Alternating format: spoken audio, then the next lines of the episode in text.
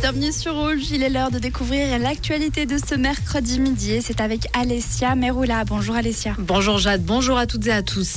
C'est un jeune loup du Mont-Tendre qui a été abattu en début d'année. Les analyses ADN ainsi que l'autopsie réalisée par l'Université de Berne l'ont révélé. Même si la Confédération avait autorisé qu'un jeune né dans l'année soit tué, le but premier était d'éliminer le chef de la meute du Mont-Tendre. Même si tout a été fait dans le cadre légal, ce n'est pas la première fois que les autorités vaudoises se trompent de cible.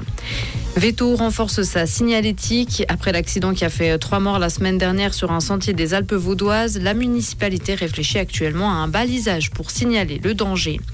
Après l'année record 2022, l'AREGA a été un petit peu moins sollicitée l'année dernière.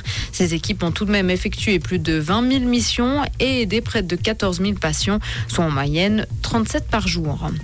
En France, CNews va être davantage contrôlé. Le Conseil d'État français a demandé hier à l'ARCOM, le régulateur des médias, de renforcer son contrôle sur la chaîne d'info qui appartient au milliardaire conservateur Vincent Bolloré.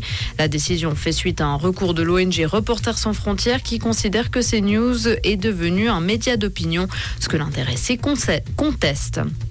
Au Proche-Orient, les médiateurs internationaux intensifient aujourd'hui leurs efforts en vue d'une trêve entre Israël et le Hamas palestinien. Ceci dans l'espoir d'éviter un assaut terrestre israélien contre Rafah. Le sud de la bande de Gaza est en effet soumis à de nouveaux raids israéliens meurtriers. Et puis en mode de hockey sur glace, le LHC s'est imposé avec la manière hier soir face à Bienne à la Vaudoise Arena. Les Lions ont battu les Zélandais 5 à 2. Une réussite que l'on doit notamment au trio Raffel, Jäger, Boson qui a été impliqué sur 4 des 5 buts. Merci Alessia, on te retrouve à 17h sur Rouge pour un nouveau point sur l'actualité. Comprendre ce qui se passe en Suisse romande et dans le monde, c'est aussi sur Rouge. Si on jette un coup d'œil par la fenêtre en ce moment, on peut voir qu'il fait plutôt beau. De belles éclaircies nous attendent aujourd'hui, malgré quelques très légers voiles nuageux.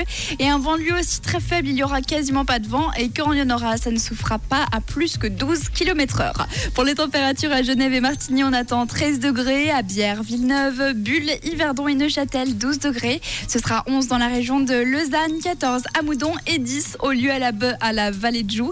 Et puis, bonne nouvelle cette nuit, vous n'aurez pas besoin de gratter votre voiture de demain matin car ça ne dépassera pas les 0 degrés.